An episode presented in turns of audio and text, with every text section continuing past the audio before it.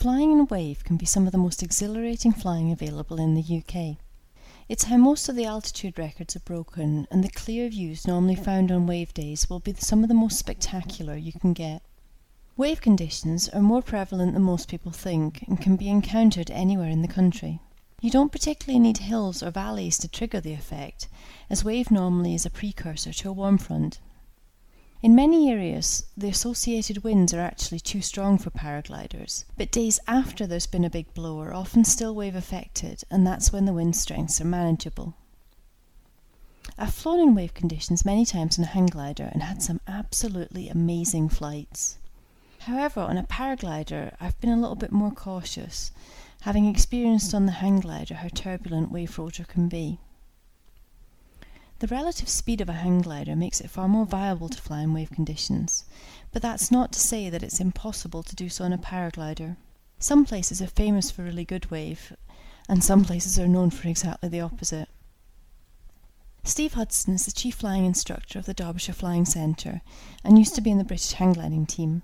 He also flies and instructs with paragliders and he's been flying since 1979 and has a huge amount of experience of wave flying on both hang gliders and paragliders. In this podcast, he shares some of this experience and knowledge of how wave works, how to make the most of it, and how to stay safe.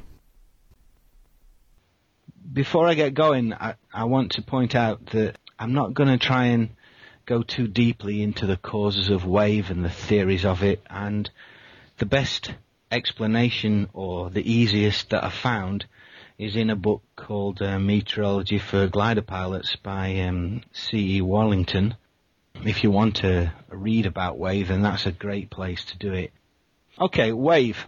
As this is a broadcast with no lectures, it makes it quite difficult to explain wave. Although I think in the end it's probably going to work out that you have a better idea because wave is all really about using your imagination. Obviously, you have to put your life on the line because you've got to take off and fly in the stuff. But you've got to beforehand uh, make some kind of decisions about the air that you're flying in, as we all do. So, um, the first thing I'd like to point out is that wave is one of those strange phenomenon that has uh, four dimensions. Um, it also works in time. And really, Wave is all about patterns. Okay, where do we start? As a pilot, uh, you're at home and you're working out whether you're going to go flying or not. And when you work that out, you want to know uh, really what the conditions are that you're going to be flying in. Now, uh, the prerequisite or the main prerequisite for wave, without going into too much detail, is that you have to have some kind of wind blowing over a bunch of hills. I'm talking really about what what you need to observe on your way to the hill. Um, think about it. Above your head, the air is moving in a waving motion, and so as that waving motion uh, reacts with the ground, there are going to be places where the wind is lighter and the wind is stronger as it compresses the air underneath and lets it expand. So even though you move into a site that's that you think may have wave influence and and the excitement of, of maybe getting good height gains or whatever it is, the observations on your way there is going to give you all the information you really need, or some of the information you need to, to make a decision when you get to the hill. Once you've uh, arrived at the hill, what's going to happen is it's going to be either what you think it is or it's going to be different. So let me assume you, you go flying on a normal day and it's not uh, wave conditions, you would expect when you set off from your house, if it's lower than the hill, for the wind speed to increase as you get near the hill. And when you get to the slope, um, you've assumed it's blowing five mile an hour at home, and then you get halfway and it's blowing 10, and then when you get to the hill, it's blowing 14, and you think, great. So that would be what you normally expect, and that would be what, when you get to the hill, you would have no problem about making a decision to fly.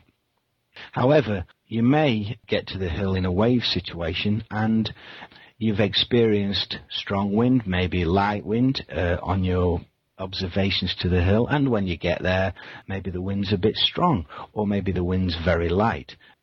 The trick is to decide whether it's what you expect or what you don't expect. Um, and if it's not what you expect, then that's one indication that there may be wave uh, present in, in the conditions. There are obviously classic indications. Everyone uh, talks about lenticulars. When you look at the books, you look at the illustrations, and they all talk about lenticular clouds, which are these cigar-shaped clouds that are formed as the air from the wave moves up. It gets to its condensation level and forms a cloud on, on the some point on the rising side of the wave. Actually, it's very unusual to spot the classic lenticular clouds. And it's more common to have a, a, cloud layer with holes in it. Either way, if you are actually looking for signs of wave in some kind of cloud formations, what you should really be looking for is clouds that don't move. Um, so there may be a wind, is obviously a wind blowing and the clouds are not moving.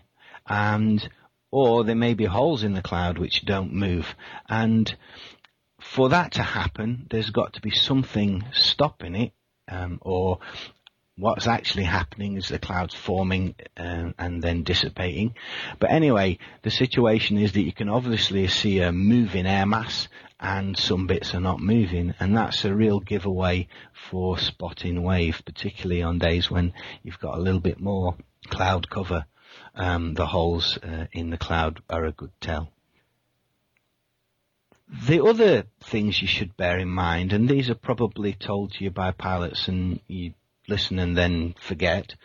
But obviously in flying there's some pilots who've been around a while and they'll say things like, oh yeah, this is a great hill for wave, but you need to be here in the morning at seven o'clock or whatever it is. And oh, you know, don't land in that field. It's important that you listen to what's been said and, and what the other pilots have flown in that area have got to say because wave is about patterns and the patterns always come back again. So they'll have experienced them, seen them, and know about them before, and no doubt they'll come back. So we've got a particularly a good wave site in the Peak District called Lord Seat, but from experience I know that it's a very good idea to get to the hill uh, early in the morning, um, which is completely, of course, against all all the efficacy of flying because they all the pilots want to turn up at 12 o'clock. So anyway, if you want to take advantage of, of the up part of the wave, you need to get there. Usually, uh, you need to get to the hill early in the morning. I'm going to bring in a phrase now called phase, and you'll hear it banded about in wave uh, discussions loads. And we we we talk about the the wave being in phase or out of phase. Uh, really, because we're only interested in the lift uh, part of the wave, when we talk about the wave being in phase, what we really mean is that the lifting section of the hill, the hill lift, actually is in line in some way with the up part of the wave lift. So the two are seamless and therefore you can traverse from one to the other. You can take off in hill lift and go up into wave lift. And that's really what we are looking for.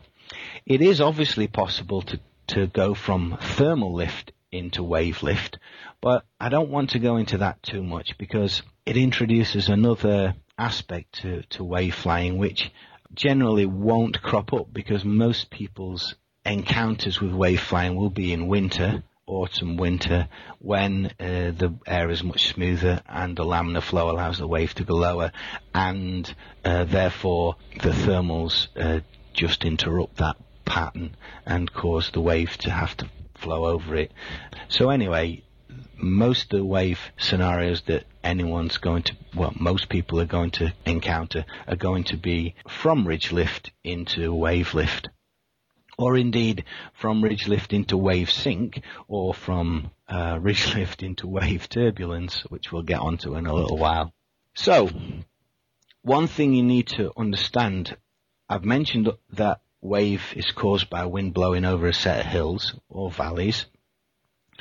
But one of the other things you need to kind of understand when you get to the, your your favorite hill is that the hills that are causing the wave, the whatever is upwind of you that's causing the wave, may not actually be directly in line with the hill that you happen to be on. So let me try and put a thing in your mind. So you imagine standing on a hill and the hill faces westerly and it's a westerly wind blowing and you think, ah, there's definitely a wave here. And it's easy to think to yourself that the wave lift will be in line with the ridge lift all the way along the hill.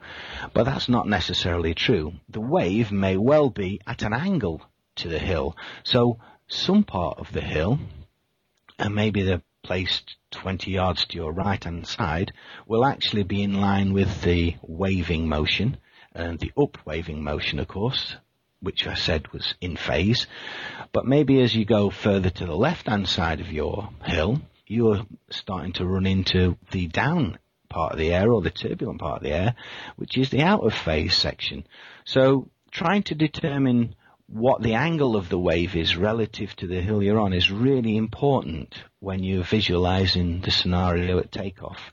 Um, obviously, you don't want to turn left and go into the rubbish air, the turbulence. You, you want to turn right and go into the, the lifty air. So, that gets us to the hill. We've decided maybe that there's, there's some wave there. We've got the signals, the different wind speeds. We've got to the hill. The wind's fairly light.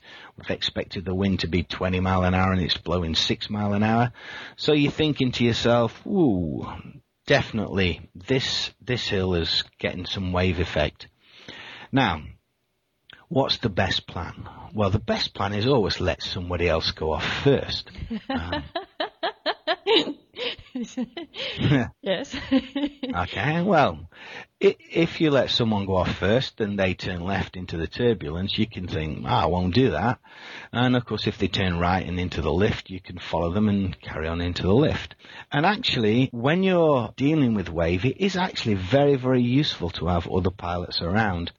If you imagine that you're using the pilots firstly to know whether it's evil or not, and of course, there must be pilots on the hill who are more experienced than you and know about the wave or think they do or whatever, and they're going to try it out and they'll either be successful or not. And if they're successful, you're going to follow, and if you're not, if they're not, then you wait and the situation may change and you may try yourself, and uh, you will gain some knowledge uh, out of out of what you're doing because you've made an assessment and you're testing it out and that will be either a positive or negative result and uh, you may get chucked around in horrible air but, but you've made your assessment and next time you'll make a better job of it. Anyway, so you got to this hill, you, you're going to take off, the wind is fairly light, you've expected it to be stronger. Now, either you're going to take off into the up part of the wave because something is making the wind, wind less uh, the headwind less. So it's either got to be lifting air or sinking air or maybe rotor. Rotor normally gives itself away by the fact that the wind speed changes quite, um, so it might be light and then suddenly gust. Usually if it is constantly light, you're either in the up or the down.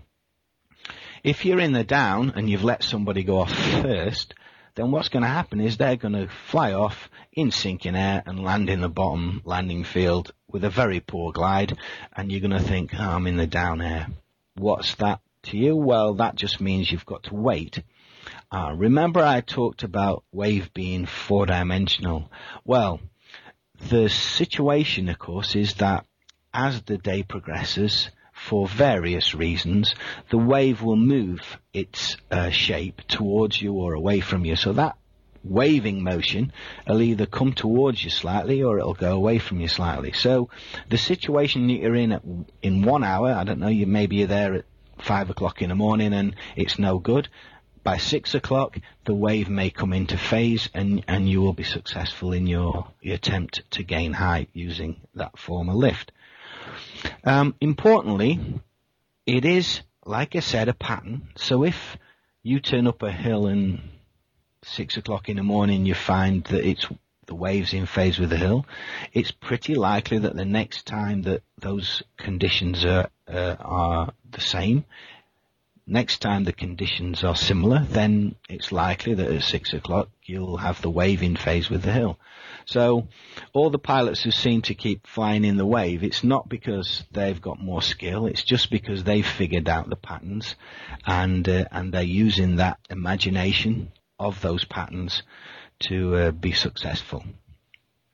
So you're on the hill, you think you know what the pattern is, you maybe know what the angle of the wave is relative to that hill, you feel that the wind is light, and uh, and that is caused by the up part of the hill, and you're going to take off and try. And that's fair enough, and off you go. And sure enough, you're going to find that you fly into the into the lift, and you're going to climb quite happily. Now, there are some telltale signs, and, and they're quite useful. I've found that quite often when you're in the bottom part of the wave, you get uh, a kind of a, a, turbulence which is a bit like driving over a cobblestones in your car. It's a, a kind of a rumbling kind of turbulence. Not particularly violent, but there can be little bits of rubbishy sort of um, turbulence in there, but maybe wind, maybe suddenly a downwind component or something like that uh, that chucks your glider forward slightly. And you have to be aware, but once you've found your way to the lifting section of the air, and this is where your other pilots are going to come in very useful. Um, once you've found yourself into lift a bit, it's likely to be absolutely smooth, which is fantastic. So you found yourself into the lift and you're thinking, brilliant, it's all smooth and I'm starting to climb. And it might be quite a weak climb, quite often it is.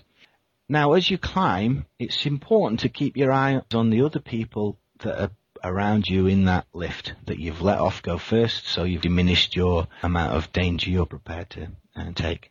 So they're around, and uh, they may be off to the left, off to the right, and what you're looking for, of course, is for the ones that are climbing and the ones that are not climbing.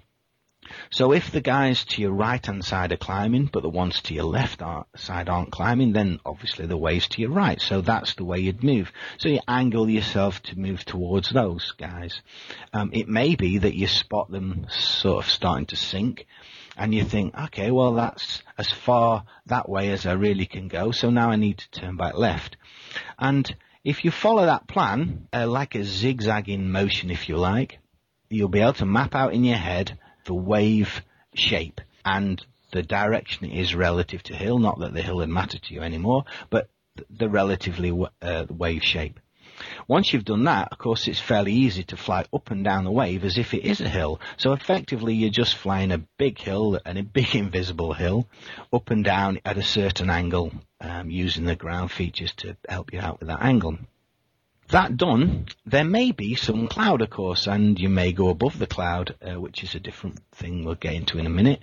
But if there's cloud, then that may well give you uh, other indications of what the wave bar shape is and where the lift is. And of course, you would obviously use that to your advantage. So um, there's quite a few times where I've been flying and clouds started to form underneath me. And obviously, it forms along the bar, and that just describes where the wave bar happens to be. And you just fly up and down that, like I say, as if it's a hill.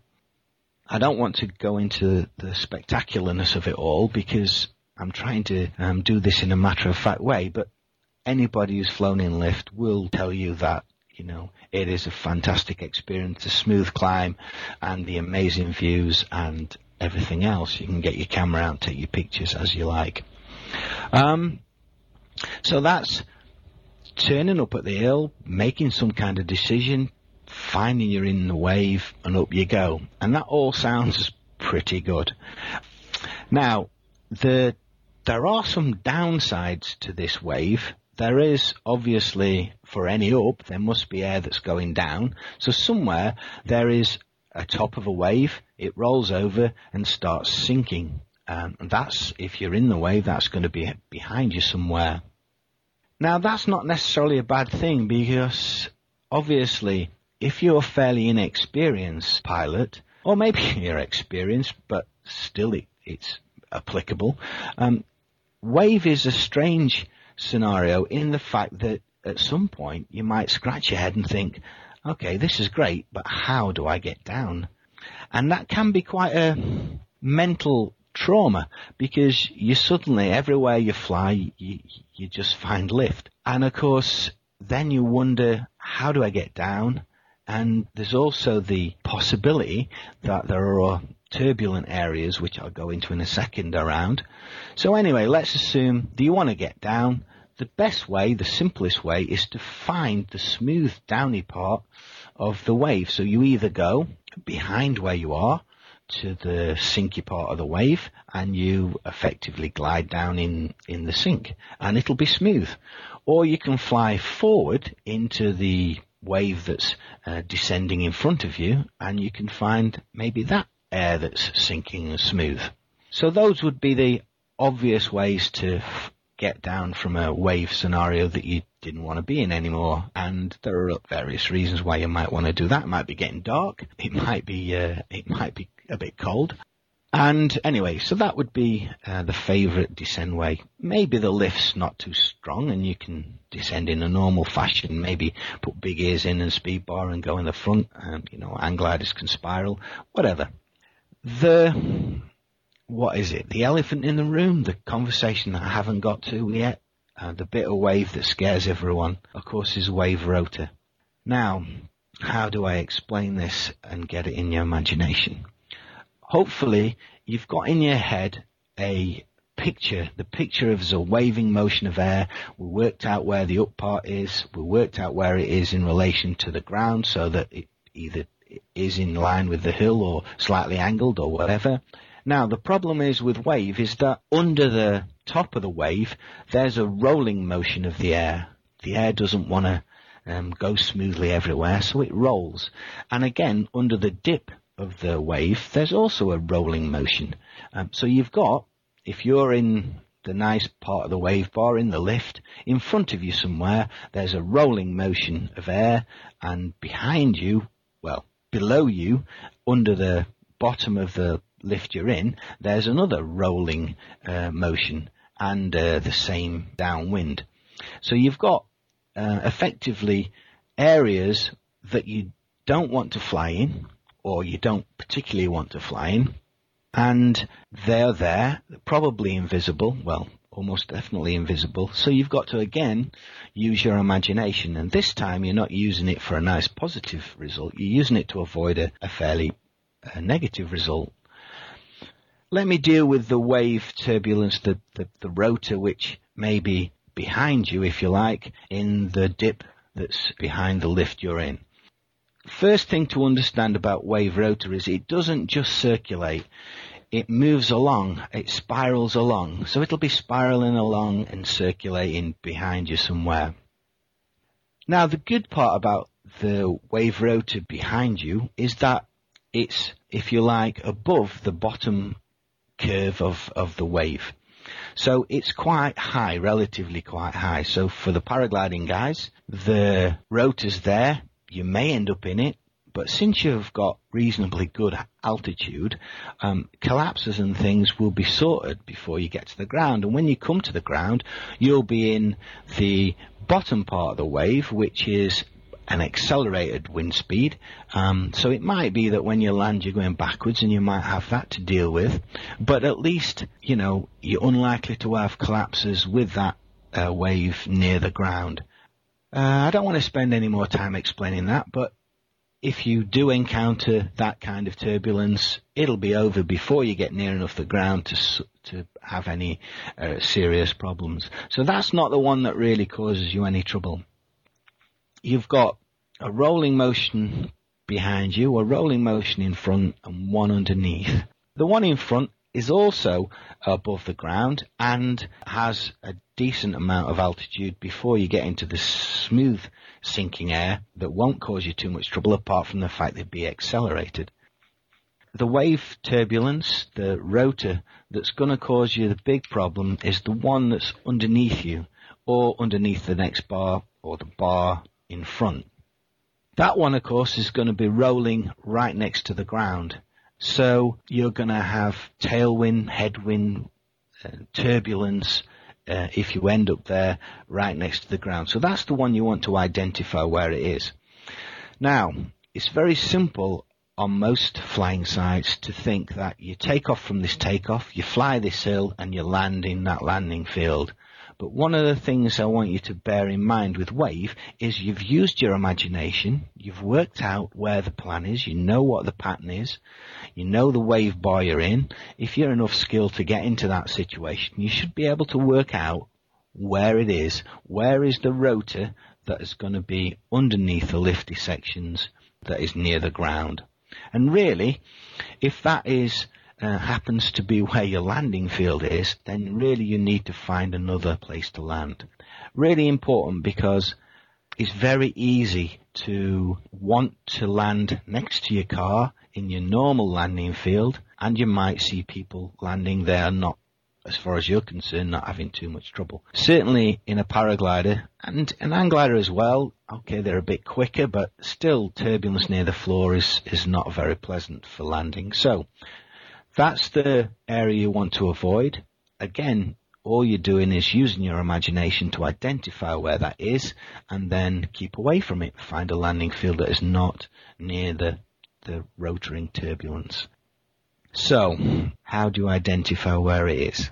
Really, there may be possibilities that you can spot it from features on the ground, but unlike thermal days where you're floating along and and uh, and you're looking at the trees go and you see the birds land into wind, it's not a good idea to try, I don't think, and find ground features, things that tell you where the turbulence is. I think the best but certainly the, the most important thing for you to do is to, to use your imagination, work out where, where the lift is coming from, where the wave bar is. If you know where that is, it's fairly easy to work out where the rotor below you is and consequently the ones downwind and upwind.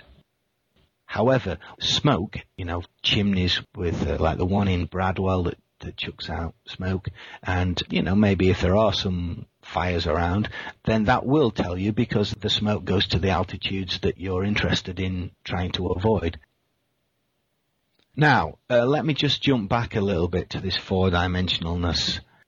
Hopefully you've got a mental picture of where you are, where the wave is relative to you, but try and remember that it moves.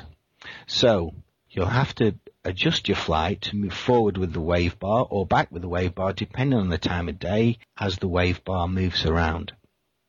The same thing will happen to the turbulence. That'll move around as well.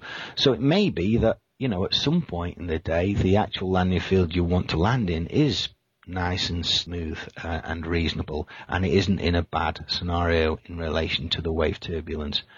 But you will have to make that decision. So again, you have as a pilot, have to imagine a scenario and uh, that scenario, again, you've got to imagine that it's moving. So places which are reasonable to landing an hour before may be turbulent to landing an hour later. Um, so you have to be flexible about your ideas, just like you need to have your mental plan and your imagined uh, scenario and you have to use your skill and ability to match that scenario with your decisions where you're going to place yourself in relation to um, where you think the turbulence is going to be. Um, so quite a lot of the stress is trying to work out what the pattern is, what the pattern of the wave is, and how you can find a, a decent, uh, smooth place to land. Again, I'm going back a little bit to the beginning there's quite a lot of uh, wave flights been done by a lot of pilots, and it's important to listen to them because quite a lot of the pilots will be able to explain to you the good places to land when it's waving, and uh, it's likely that uh, if they say that that area is decent when it's waving to land in and smooth, it will be. So That'll have been done by trial and error, of course, which is uh, saves you a bit of hassle. But if you listen and just take on the experience of others, you'll find even if you're not quite sure of your vision of the wave scenarios, it'll have the what they've said and it'll all add up to a deductive reasoning and you'll pick out the landing field, the landing areas that you think are good with what they've said and the pattern that you can see and it'll it'll be right. So the people that you're referring to, the ones with experience, are actually hang gliders. I mean, in my area, certainly they're the ones that have got the most knowledge of wave flying, um, mainly because they can fly in higher winds and explore much further out from the hill, and most of them have been flying for many years as well. So they're such a massively useful resource on the hill, and uh, if you want to know more, really, it'd be best to ask them because they're by and large mostly happy to share their knowledge. Okay, so tell me a bit more about how wave conditions can actually happen. There is one scenario which I haven't gone into at all because I've just gone straight into the idea of wave, and I didn't want to explain what the best conditions are for forming wave and stuff because it's not really that important. Um, you're either going to go out flying or not, and there's going to be wave there or not. So, you know, on your day off, that's all you can expect. There is one scenario I should mention though. Quite often you get wave formed in front of a warm front.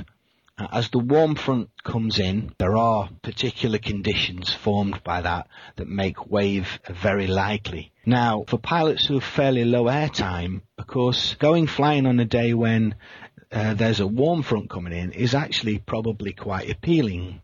You have the scenario, of course, where as the warm front comes in, the sun is cut off and you've got a fairly dull day, so it won't be turbulent from the thermal conditions. So pilots who are a little bit timid or whatever, who don't want to fly around in thermal turbulence and they want a nice smooth soaring day, may well choose uh, that kind of day to go flying. So you turn up on the hill and there won't be any indication of wave because there is no wave formed until the front gets closer.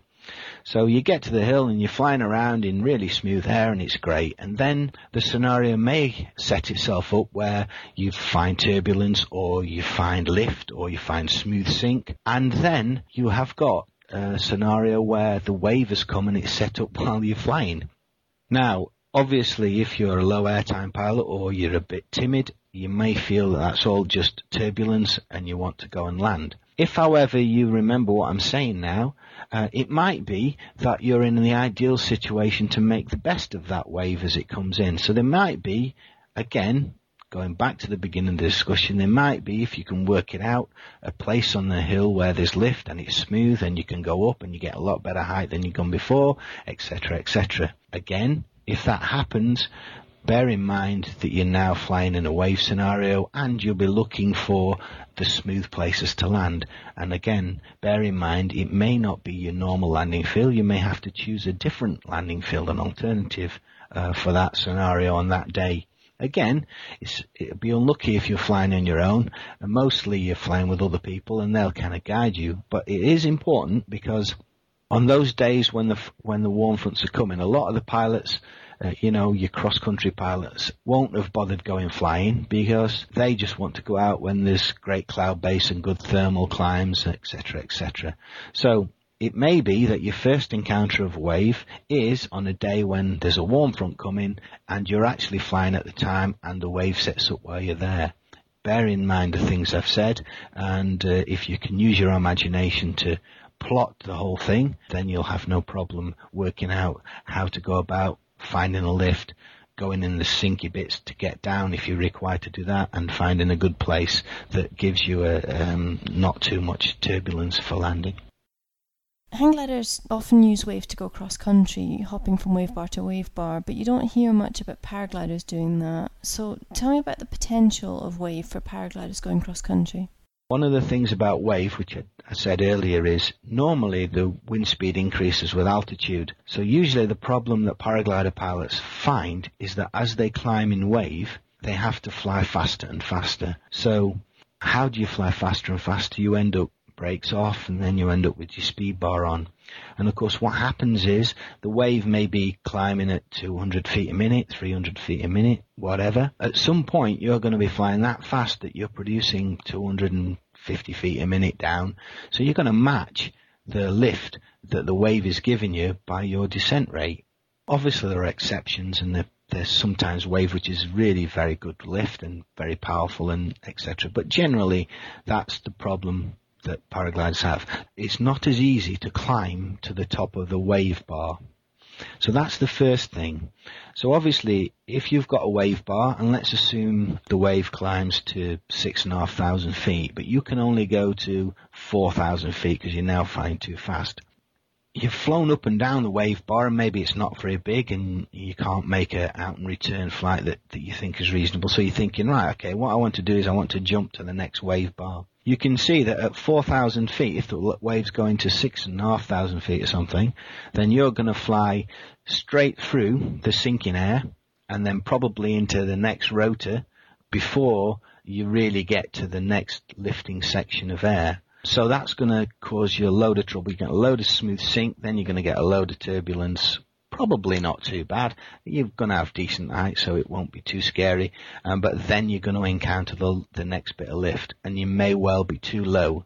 Usually, probably too low, uh, to connect with the the next lift because remember the primary wave which you're in probably on the first hill, the secondary wave hasn't got a hill that's underneath it, so you, you haven't got a backup of an extra bit of lift. So that's the first thing. That's the thing that I think makes it difficult.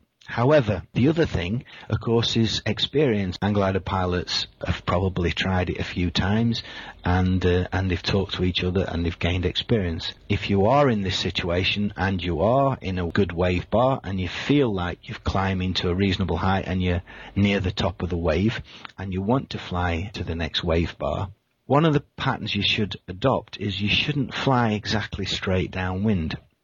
And the reason for that is because um, the actual wave lift doesn't necessarily have to be that deep. So if you fly straight downwind, you can imagine that you, you're thinking, all right, where's the wave? And it might not be all that powerful uh, a lift. So you kind of think, well, maybe this is it. Maybe this is it. I'll go on a bit further.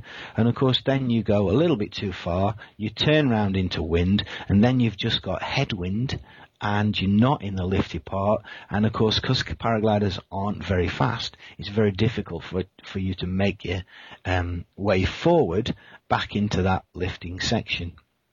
The trick is to try and find the second wave bar and the best way to do that is to not actually fly directly downwind, is to fly at uh, an angle of some kind. If you know what shape the wave bar is, and the next one is not necessarily exactly parallel to the one you're in, but you can fly at an angle to the downwind trajectory. So fly at a slight angle. Then when you hit the lift, effectively as soon as you get out from sink, then you've got to start to look for lift. And you're looking, you're then flying at an angle, that give you a bit more time and you can't afford to go too far downwind to turn back because with a paraglider, of course, the wave is fixed. And you've got a headwind, which is usually quite strong and you can't make it. So you definitely need to uh, fly at an angle, turn into wind, uh, or a crosswind or away from downwind as soon as you feel that you're in an area where there's reduced sink or a lift starts of the next bar. And then of course you've got to explore that. And it's not as simple as thinking that wave bar I was in was here, so the next one will definitely be here. It may be at a slight angle. It may be a bit weaker. You might have to look around and it's more difficult because obviously you won't be used to the features that are underneath and there may not be anybody else there so you're probably doing it on your own. So all those added up together make it very difficult for a paraglider pilot to find the next wave bar down. However, if you do, it's quite common for the second bar to be actually bigger than the first. So it's quite common for the secondary wave bar to actually go up higher than the first one did. Um, so if you do that, actually if you find the second bar, you're in quite a good position there's loads of beautiful pictures of, of wave systems that go on forever, harmonic movements of the air. But generally, the wave that uh, we encounter as pilots is usually just a primary wave, secondary wave, maybe a third wave, and then, you know, the wavelength deteriorates and the wave's not so powerful and normally damps itself out. So if you can get the second wave, you're in a really good position and you'll do, you know, you'll do very well. It might not be worth looking for the third wave. You might be better off climbing as high as you can and then flying straightly downwind as far as you can to make your best distance. So there's places known for good wave, for want of a better word, and places that are known for really nasty wave as well. How can you assess which is a good place? There are simple scenarios. For instance, we talked about Lord Seat, and effectively what you've got there is you've got some clues. The clues are you've got miles and seven miles of moorland, smooth flat moorland, and the wind comes across there and then it drops into the Edale Valley and then comes up Lord Seat.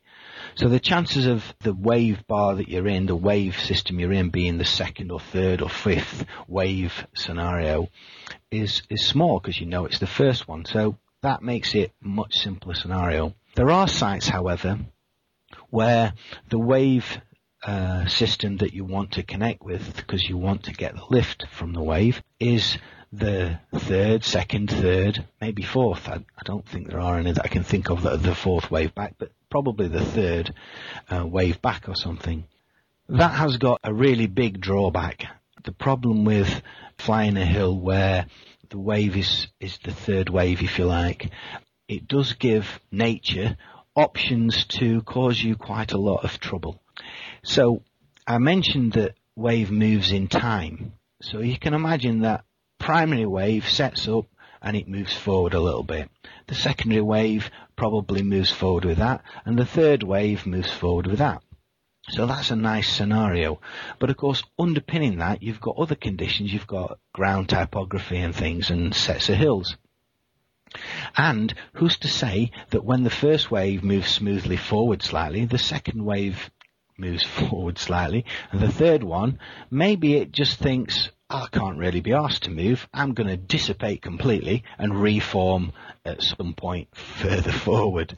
And I think that is generally the problem with sites where you get a wave system that is not the primary or a secondary wave uh, system. That even when you've made all the observations and you think, ah, I think this wave is right, um, you can take off and then end up in really pretty horrible air. I've had it myself. Uh, I've been climbing in a wave system and taken off, found a lift climbing, and then suddenly all hell's broken loose, and uh, you get drilled and to the floor, and you're in just absolutely terrible air. And that's just one of the things that you have to deal with. But in some ways, one of the things you've got to accept as a pilot is that once you've taken off, if you happen to be in the turbulence, it is important that you just accept the fact that you're in this turbulence and you counter the turbulence the best way you can. What am I trying to say? What I'm trying to say is, in a thermal, the turbulence is there. You know the thermal offers you a reward of climbing, so you're quite happy to bang around in the turbulence, find the climb and climb, and if you don't like it, you know that you can fly away from that bit of lift and you can find smoother air and you can go off on your merry way doing something else.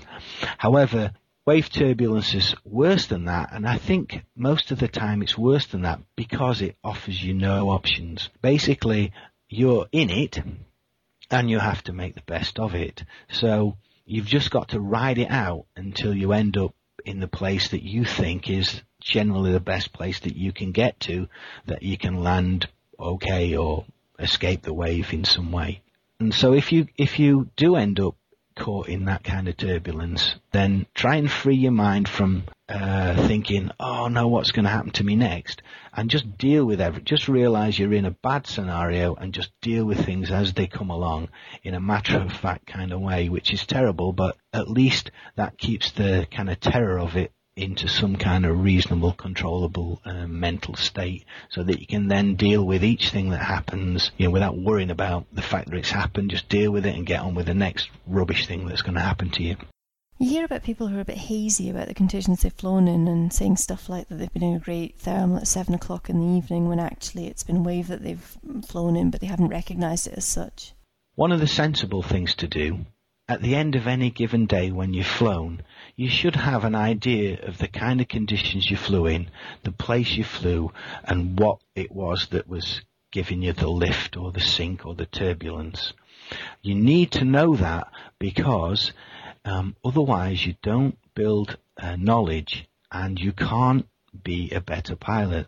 So if there is a day where you fly around in lift and you've no explanation of where the lift come from or what it was, you need to know what that cause was, why it was there, and you need to investigate that. So as a pilot, you shouldn't, there shouldn't be any days where you've flown around and thought, oh, that was great. Um, we got really good lift at seven o'clock and there were great thermals.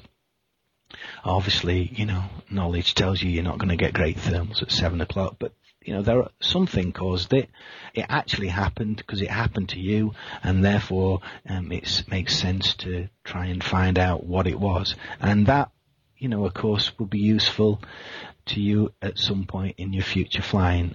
So, in discipline terms, then really to be any sort of half decent pilot, you need to understand the scenario that you're in or the scenarios you've been in and be able to uh, find out what they were, why they happened, how come it did this kind of thing, how come I got that kind of sink, why did I get that kind of turbulence, whatever it is, so that you you understand um, the environment you're flying in. Because if you don't understand the environment you're flying in, really, you're going to end up in deep, deep trouble. So, Steve, to end on a high note, tell me about your best wave flight ever. I, won't go through my most spectacular wave flight ever, but I, I will just explain the last one that happened in Derbyshire over Christmas because I know that winter is good for wave and uh, you get a nice laminar flow and there happened to be snow on the ground, so that helps as well. And I also know that Lord's Seat uh, works better in the morning. So of course, um, I got myself organised, got to the hill uh, relatively early, well before all the other pilots anyway.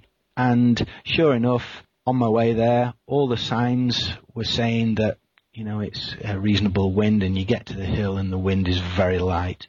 So you think, well, I'm either in the up part or the down part.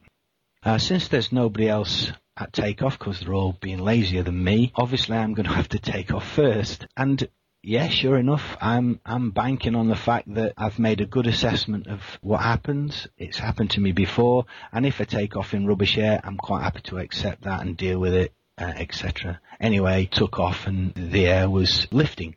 I turned left, went along uh, to the point along the hill where uh, from memory and other flights, I know it has the best area for the wave to be in phase, and uh, and sure enough, the climb got a little bit better. So there I am. It's a little bit rocky, uh, like I explained before, a little bit like cobblestones, a couple of surges forward that have to be damped with my paraglider, and then it smooths out and I'm climbing. So I'm climbing quite happily. And of course, because I'm climbing quite happily, uh, the pilots have walked up the hill a bit faster and they've rigged a bit faster and they're all getting off the hill and climbing quite happily. And I'm climbing and it's freezing and I'm looking at the view and zipping up my jacket and tucking all my bits and stuff away and, and holding my hands behind my risers to keep it out of the wind flow, and uh, and I'm still climbing in this absolutely smooth air. And then I decide, obviously, I don't really need to hold the brakes. I can let them go. Um, so I think, well, I'm going to let the brakes go, and uh, and I'll just tuck my hands away for a minute, and uh, and in we go. And sure enough, it carries on being smooth, and uh, and I carry on flying slightly into wind. Uh, but the wind's increasing quite a bit actually. Uh, so I'm about two and a half thousand feet up, and um, but the wind's increasing a bit, so I'm not making much headway forward. But I know that that is what to do, and that's where the lift will be better, and there's no point going downwind. So I persist in going forward, uh, you know, perhaps over the ground at two mile an hour, but relative to the wave, I'm moving forward in it, so I'm doing okay. And sure enough, I'm climbing still, and uh, the wind starts to get a little bit uh, less headwind, uh, probably because I'm in a bit better lift. And uh, and sure enough, the climb gets a little bit better, and I'm climbing. And uh, so I'm now pretty high, and I'm looking round, and I'm thinking, wow, what a view! Everything is covered in snow. It's a very black and white picture, but stunning for that. I can see uh, Snowdon and all over the Pennines, um, Sheffield, Manchester, everywhere. Um, the views are stunning, and the sun's out, and in theory giving you a bit of warmth. But it must have been, I don't know, it must have been minus four on takeoff. So, what six and a half thousand feet is probably minus a lot, um, two degrees per thousand feet. Anyway, it were pretty chilly and stunningly beautiful. And in a way, it reminds you of your humanness because you, you're looking at this beauty and you're thinking, what a absolute privilege to be in this scenario. And then you're also thinking, shit, I'm freezing. What am I going to do? How am I going to get down? So of course, got to find a plan for getting down. So I decided to do the, the forward bit where you fly forward and get in the sinky air rather than back. So I flew forward and sure enough, eventually, because I'm flying into an headwind, which is quite strong, eventually I get to the sinky bit and I climb and I go down and down and down. I'm thinking great and I spiral a bit and I'm sinking really nicely. And um, I get to 500 foot below the top of Lord's Seat, so I'd be about 300 foot above the bottom landing field. and I'm across the valley and I decide to fly downwind and land in the landing field. No idea why I decided to land in the landing field. I, should have just flown downwind and landed in the place where I know is good for getting down smoothly in wave. Anyway, I, and sure enough, as I come towards the landing field, I'm in lift and I can't get down anymore big ears, and I'm still going up. And sure enough, I sit there and I climb back through 2,000 feet, 3,000 feet, uh, and then sure enough, I'm back at 4,500 feet above takeoff, thinking, oh, the view's brilliant, but I'm still freezing. And, and I still think, well, climbing's really what is inside your head as a pilot and, and, you know, but again, you know, you're a human being and you're freezing, so in the end you've got to land. So sure enough, I come up with the other plan and lose eye again and eventually get down and land in a landing field and rub my hands together and get warm and, and just look back on an amazing, an amazing view, amazing flight and privilege of being there for that moment. You know, that's what you get and it's definitely for me worth it. All the rest of the pilots, hopefully they'll get you know that kind of experience at some point in their flying career and and you know it's just another one that you put in in the back of your mind and think what a privilege to to be in that scenario uh, with a bit of cloth and a few bits of string you know Thanks so much. I've learned loads and loads this evening, and I feel a lot more equipped to fly and wave on a paraglider now. If you enjoy our podcasts, webcasts, and articles on the paraglider, please consider making a donation to support us with our costs for hosting and also to support us in making great new resources. We've got lots of ideas for new podcasts, webcasts, and articles, and would be happy to produce them, but we need your support. You can find the donate button on any of the podcast pages on the paraglider.com as well as on the main index page. Thank you.